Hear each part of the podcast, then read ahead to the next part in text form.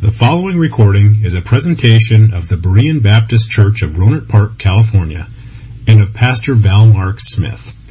We are an independent Baptist congregation committed to the accurate presentation of the historical doctrines of the faith. We welcome your visit to our services anytime here in the Rohnert Park area. So if you open your Bibles to Revelation chapter 3, I want to read again the seventh letter in this series to the seven churches of Asia. This is the letter to the church at Laodicea. And what we're doing is we're opening the pastor's mail. That is the pastor of the church at Laodicea to see what the Lord has to say about his church. The letter is addressed to that pastor. Revelation chapter 3 and verse number 14. And unto the angel of the church of the Laodiceans write, these things saith the Amen, the faithful and true witness, the beginning of the creation of God. I know thy works, that thou art neither cold nor hot. I would thou wert cold or hot. So then, because thou art lukewarm, and neither cold nor hot, I will spew thee out of my mouth.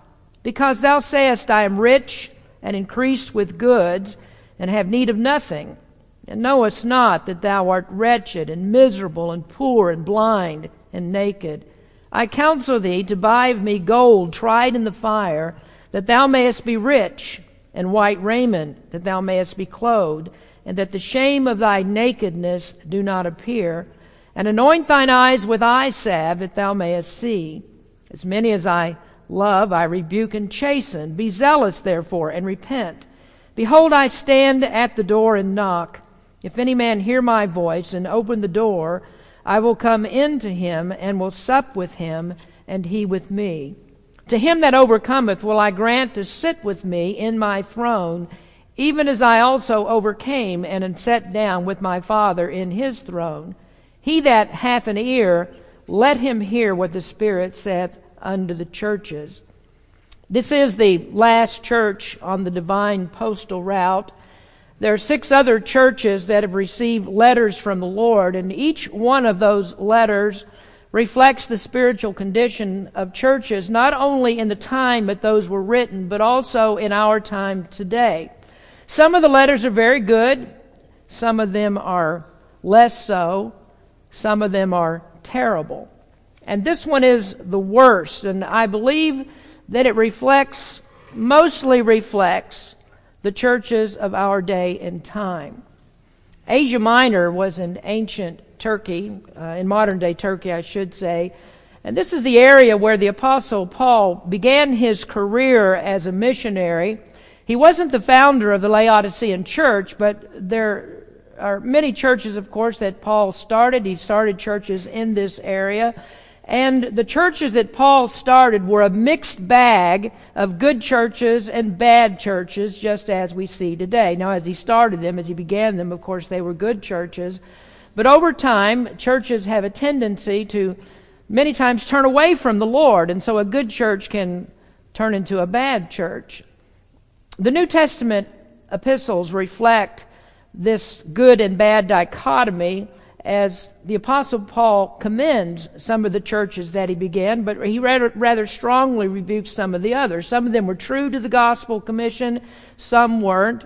There were some that reached out to other towns and they also began New Testament churches, and that's most likely what happened with the foundation or the beginning of the Laodicean church, that the, it began out of another church and could have started from a nearby Colossae, the church that was in that city. Paul never visited Colossae, nor did he visit Laodicea, but he did have a very faithful companion by the name of Epaphras who had a ministry in the Colossian church, and most likely he is the one who started the church at Laodicea. He evangelized the Lycus Valley, where both uh, the cities of Colossae and, and uh, Laodicea were located. So these new churches were like the more established ones as they began. They had their ups and their downs. But as we're reading here in Revelation, this is 30 years after those churches had begun. And now this church at Laodicea is at a point where it's nearly unrecognizable as a Christian church. The sliding scale from good to bad is reflected throughout these letters to the seven churches. In chapter 2, it begins with Ephesus, that was a very strong doctrinal and, and moral congregation, but one that had, had lost the focus of its ministry. The center of the church is Jesus Christ, but at Ephesus that focus had shifted away from Christ. It was strong on doctrine, strong on morality, but not strong about the power that was behind both of those. And when the focus shifts from being on Christ, the wheels of the church start to loosen, and it's not long before they come off. In each of these churches that the Lord rebukes, the focus is steadily declining until we reach the problem of Laodicea, a church that is so far off from Christ that Christ is now found outside of the church. He's on the other side of a door, and Christ is not welcome to enter that door. That is the deterioration of the church. And since these are letters to real churches, and since they are intended to reflect churches of this day, then we should be able to find good churches and bad churches, and we will find some churches that are like the church at Laodicea. Somewhere in Rohnert Park and in Santa Rosa, in San Francisco, and across this state and this country, we will find churches that are like the church at Laodicea. Now, from time to time, through my contact with some of these churches, I've identified them as apostate. Some may not like a style of preaching that is critical of others, but I can assure you that I have not made myself the judge and jury of what anyone believes. I can only identify with what the New Testament identifies, and it's the Lord who judges, not me. We have two very enlightening commandments that came from the Apostle Paul on the subject of what we should do with good churches and bad churches. He says in, in uh, Romans 16 that we are to avoid churches that do not speak the truth.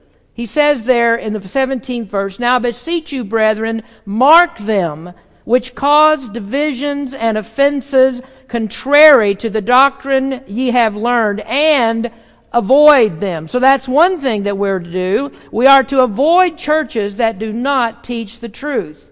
But on the other hand, when we find churches that do speak the truth, we're to help each other. We're to join with them.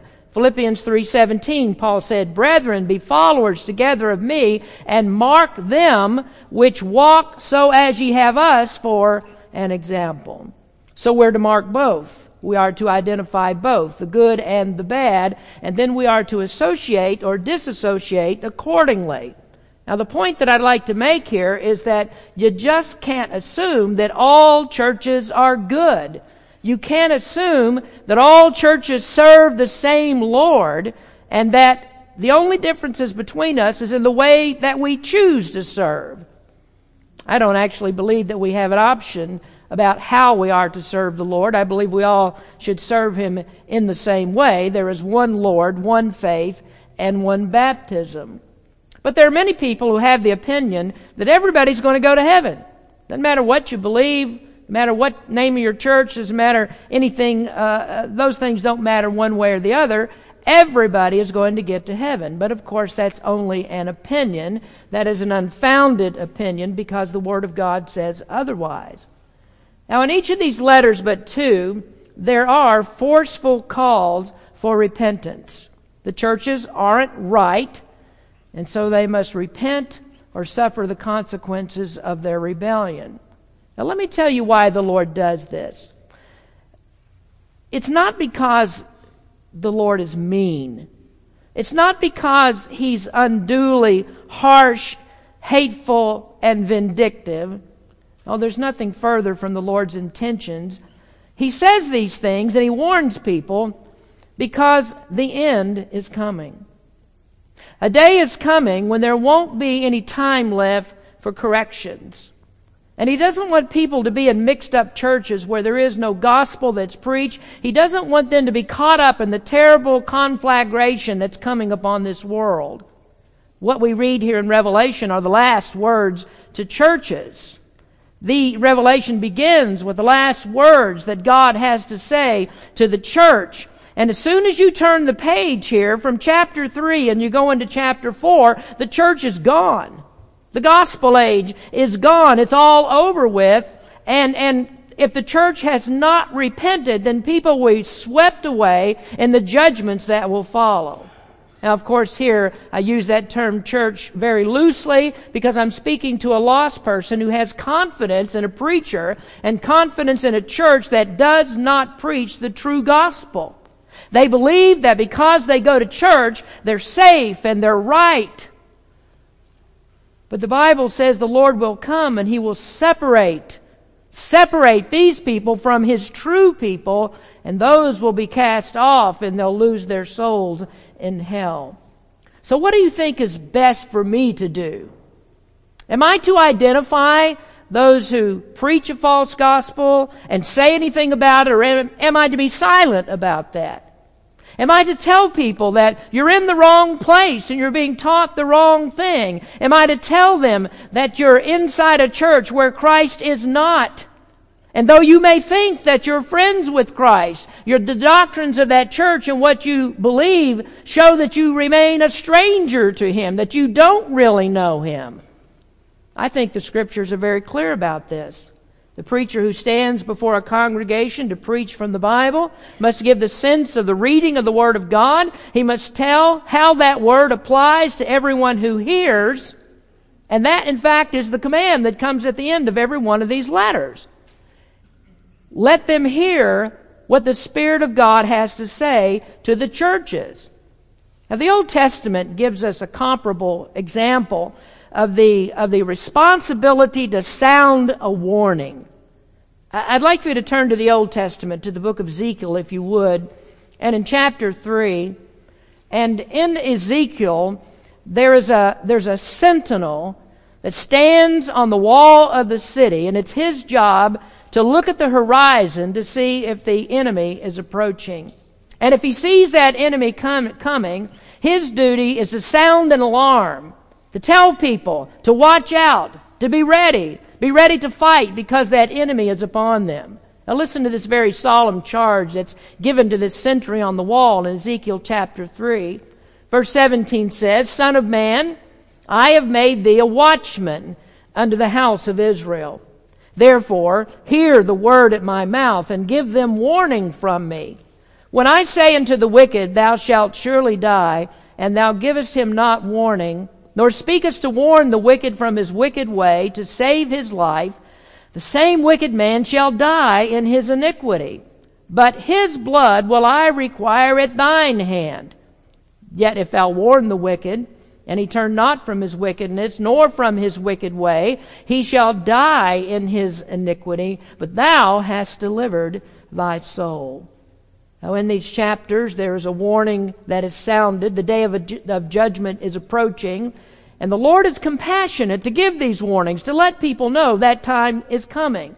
Now, he also says in Ezekiel 33, verse 11, Say unto them, As I live, saith the Lord God, I have no pleasure in the death of the wicked, but that the wicked turn from his way and live. Turn ye, turn ye from your evil ways, for why will ye die, O house of Israel? And this is the same message that the Lord gives to the church. He finds no pleasure in destruction.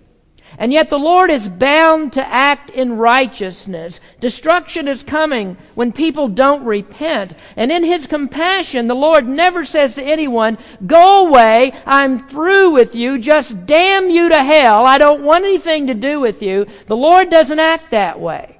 Instead, He gives time to repent.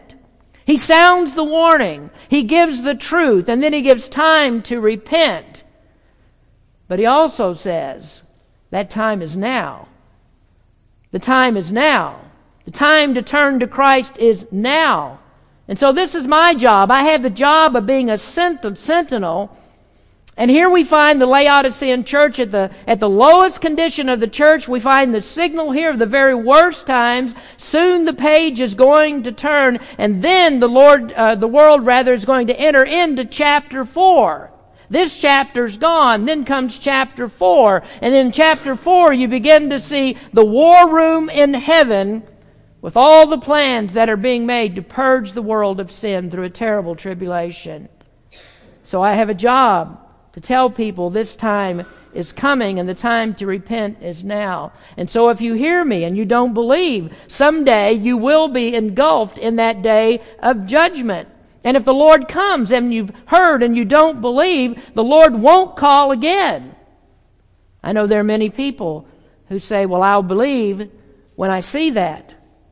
When I see all these things begin to happen, then I'm going to turn. Then I'll put my faith in the Lord, but not now. I'll wait till then. Then I know it's happening and I will believe. Well, you know, the assumption there is that you have power over your faith. That you have power to say when you will believe. But you don't. Faith is the gift of God. And God gives it or withholds as He pleases. So now our study has brought us to the last of these seven churches, a church that's in full apostasy. This is the worst. This is the last level that began with a lost love. It started at Ephesus in chapter 2, and it ends here in Laodicea with a pretend church and an absent Christ. What is it that brought them here? Well, it wasn't a rapid fall. It wasn't something that was immediate. This is a very slow progression through the issues of four previous churches. The stages of it are lost love, compromised doctrine, relaxed morality, doctrinal heresy, unmitigated apathy, and then finally this there is no Christ. There's self love, and there's pride and egotism. There's self affirmation and self salvation but there's no sense at all of what these people are before a holy God.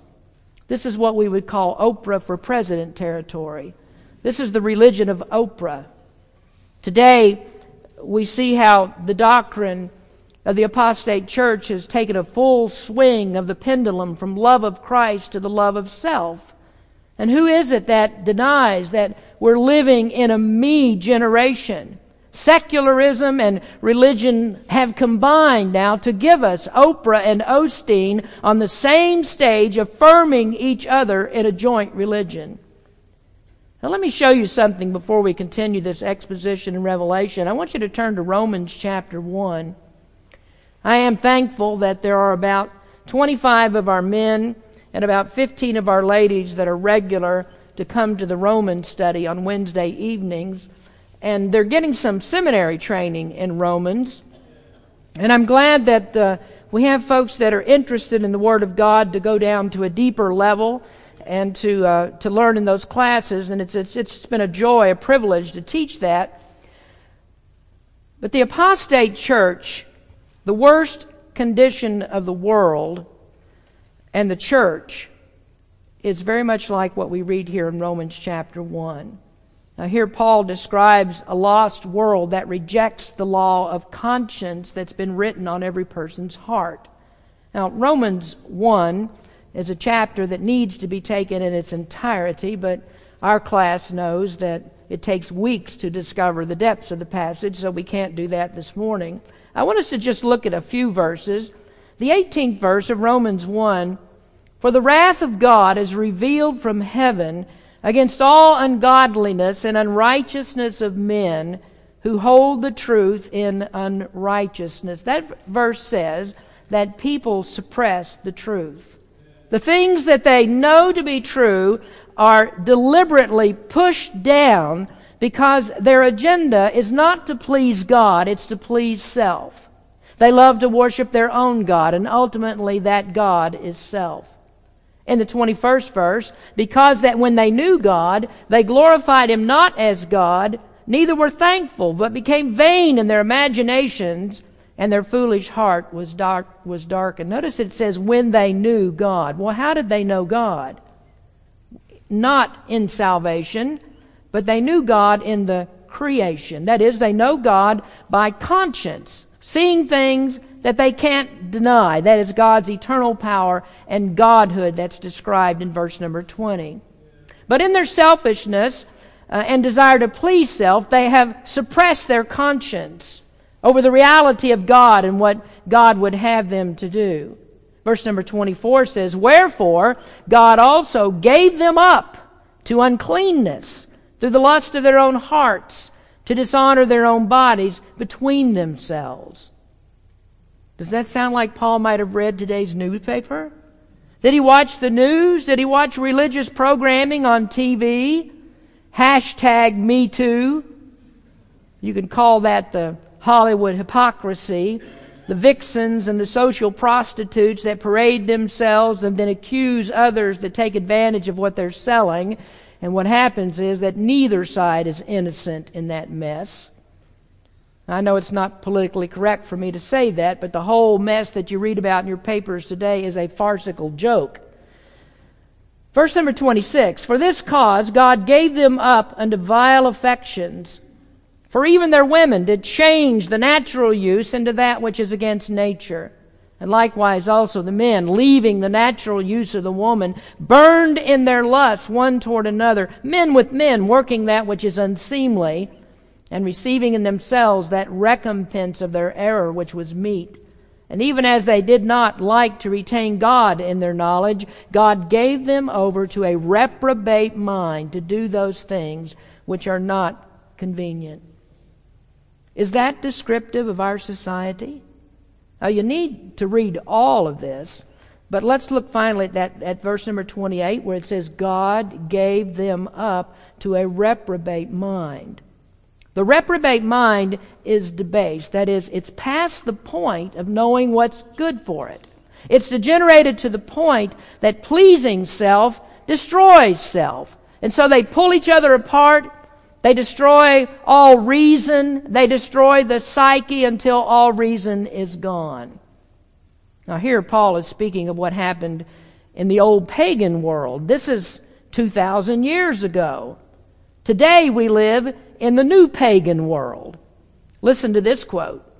Neo paganism, that is, new paganism, locates happiness in the unlimited satisfaction of desires which means the suppression of all prohibitions.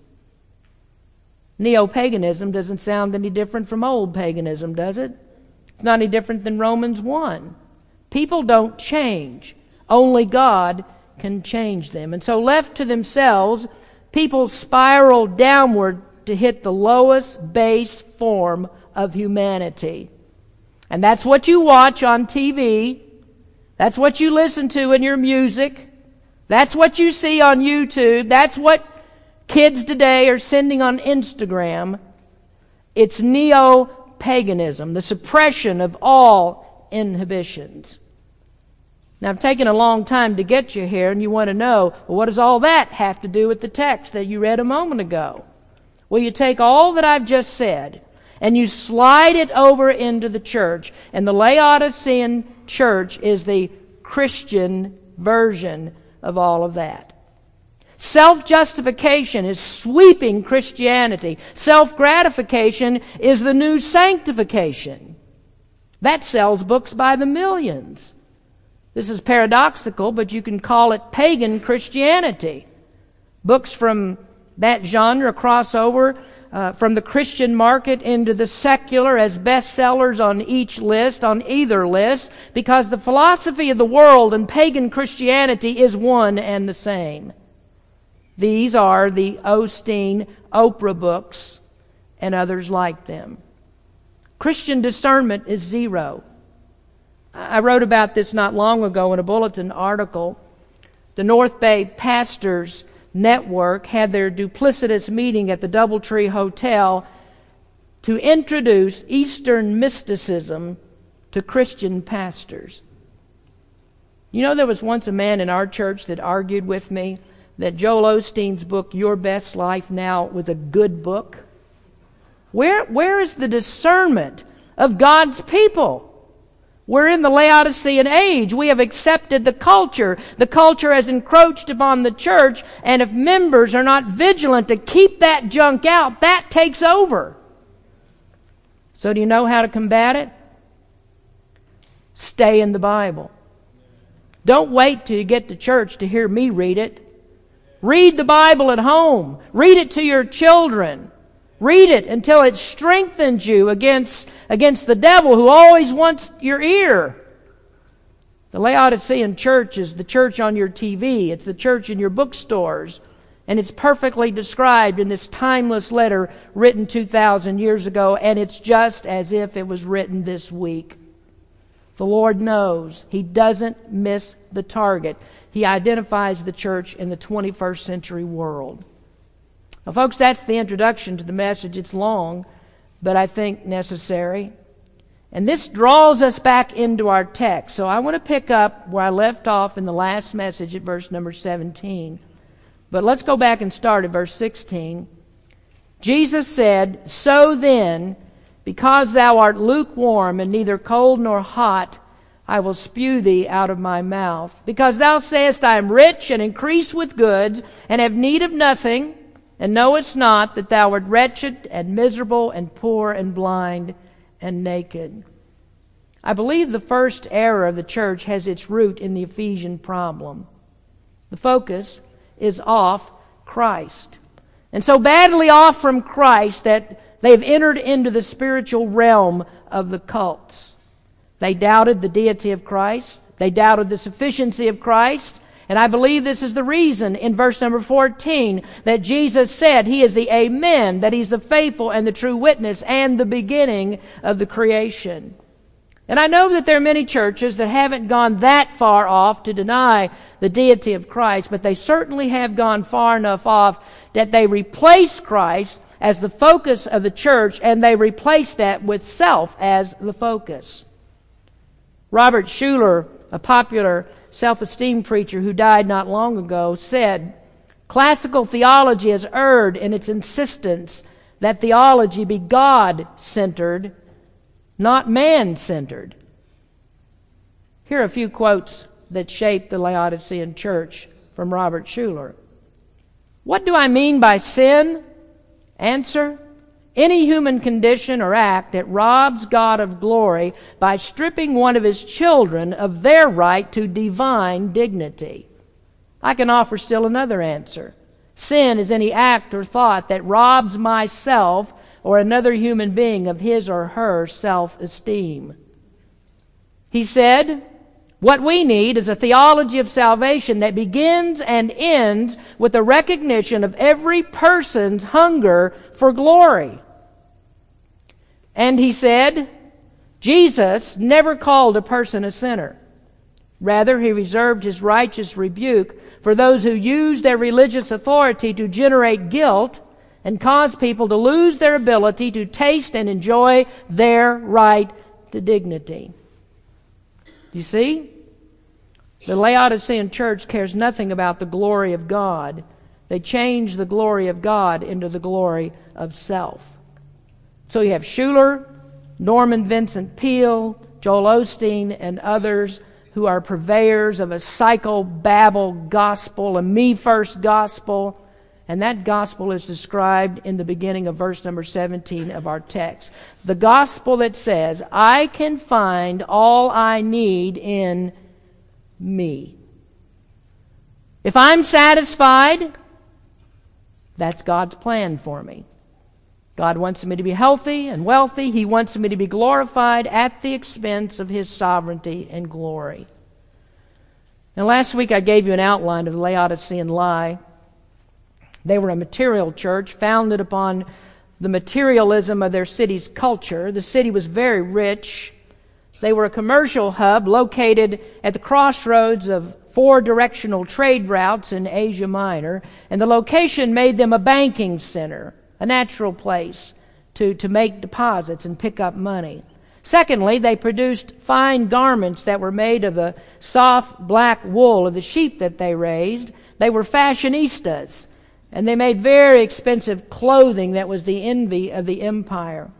Then, thirdly, they were a medical center and medical care was very expensive. They made a they made a, a special eye salve for ophthalmological conditions. So they're they're like the Mayo Clinic for eye problems.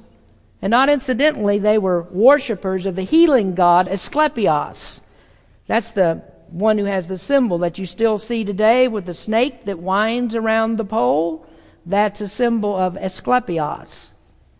Now, from those three sources, banking, garments, and medicine, the city had become fabulously wealthy. So wealthy that when an earthquake destroyed their city, they refused help from Rome to rebuild, and they rebuilt the city out of their own resources. And that is the heart and the soul of Jesus' comment at the beginning of the verse.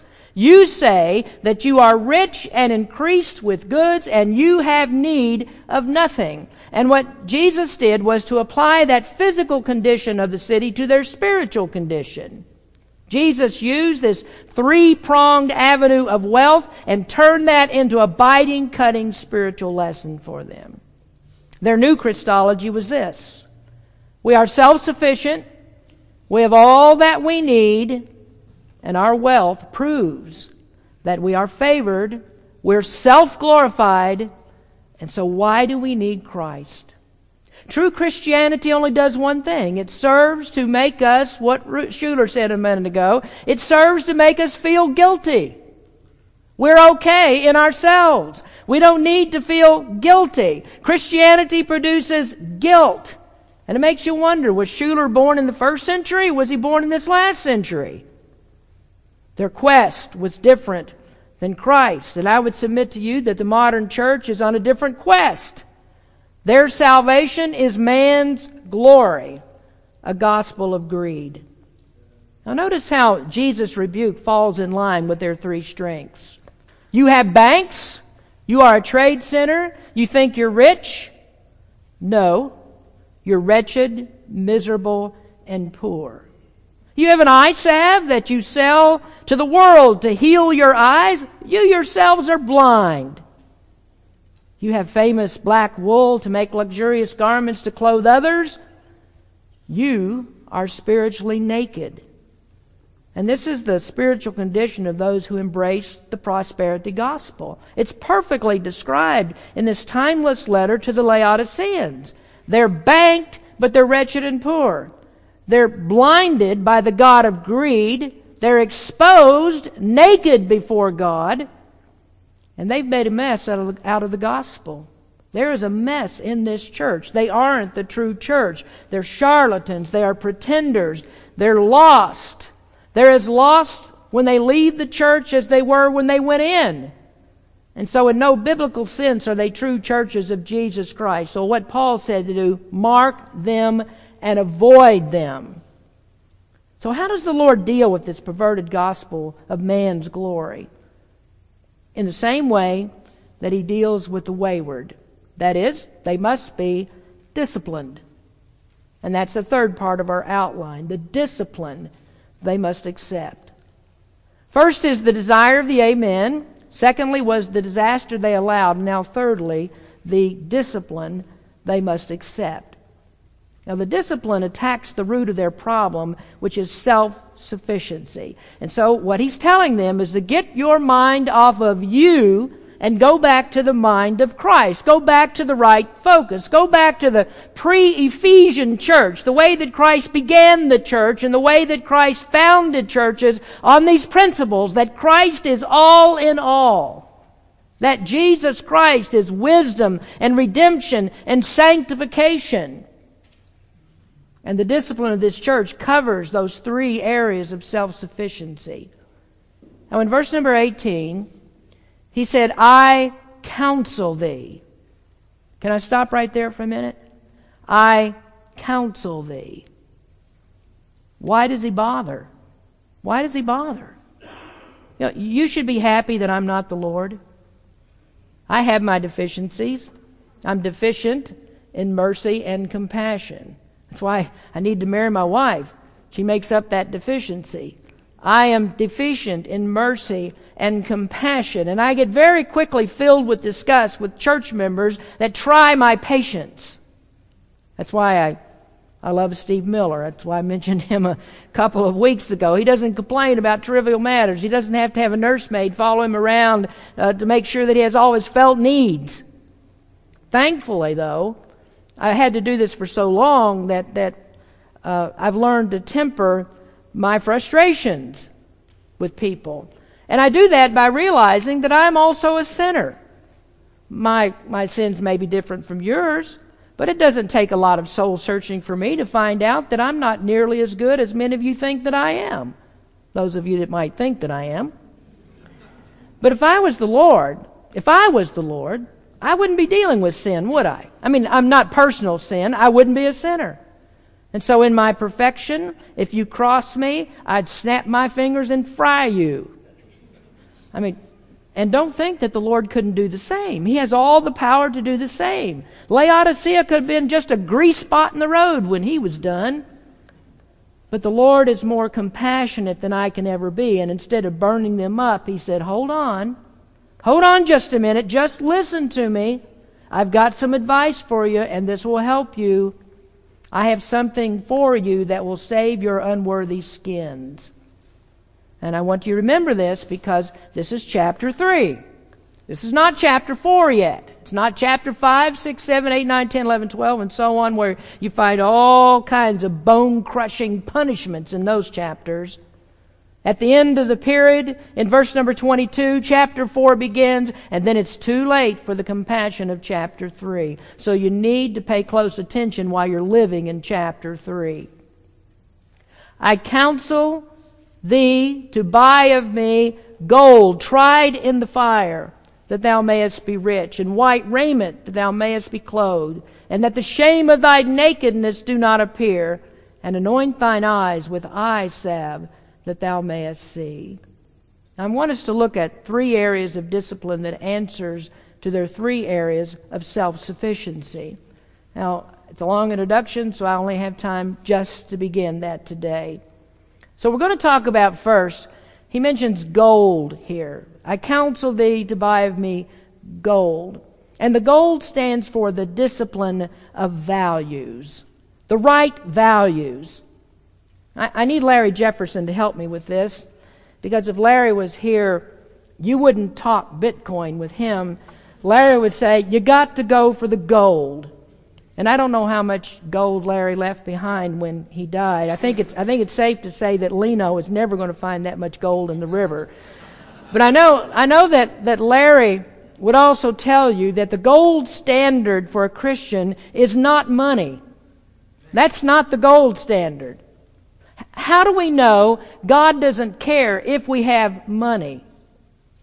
It's because the person who, one of the reasons, the person who pushed the gospel out more than any other person said so.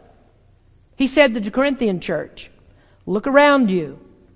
Do you see who your fellow members are in the church? 1 Corinthians 1.26, For you see your calling brethren, how that not many wise men after the flesh, not many mighty, not many noble are called. The wise, the mighty, and the noble. In the ancient world, those were the people synonymous with wealth. If you aren't, if you're poor, you can't be wise. You're not worth listening to if you're poor. If you're poor, you can't be mighty. If you're poor, you certainly can't be noble. Well, how different is God's viewpoint? Who is valuable in God's eyes? Not the worldly wise, not the worldly mighty, not the worldly nobility, noble people, not the rich. In fact, didn't he say it's easier for a camel to go through the eye of a needle than it is for a rich man to enter into heaven? Do you think anybody told the new Christian Donald Trump anything about that? Probably not, because his, his spiritual advisor, Paula White, is a Laodicean. So, who do you believe is this rich person that the Lord speaks to who can't get into heaven? Well, he's talking about the self sufficient Laodicean. Now, hold your place there for a minute and turn to James chapter 5, just a few pages back. James chapter 5. How good are riches? How safe are self sufficient Laodiceans? James tells us, chapter 5 and verse number 1.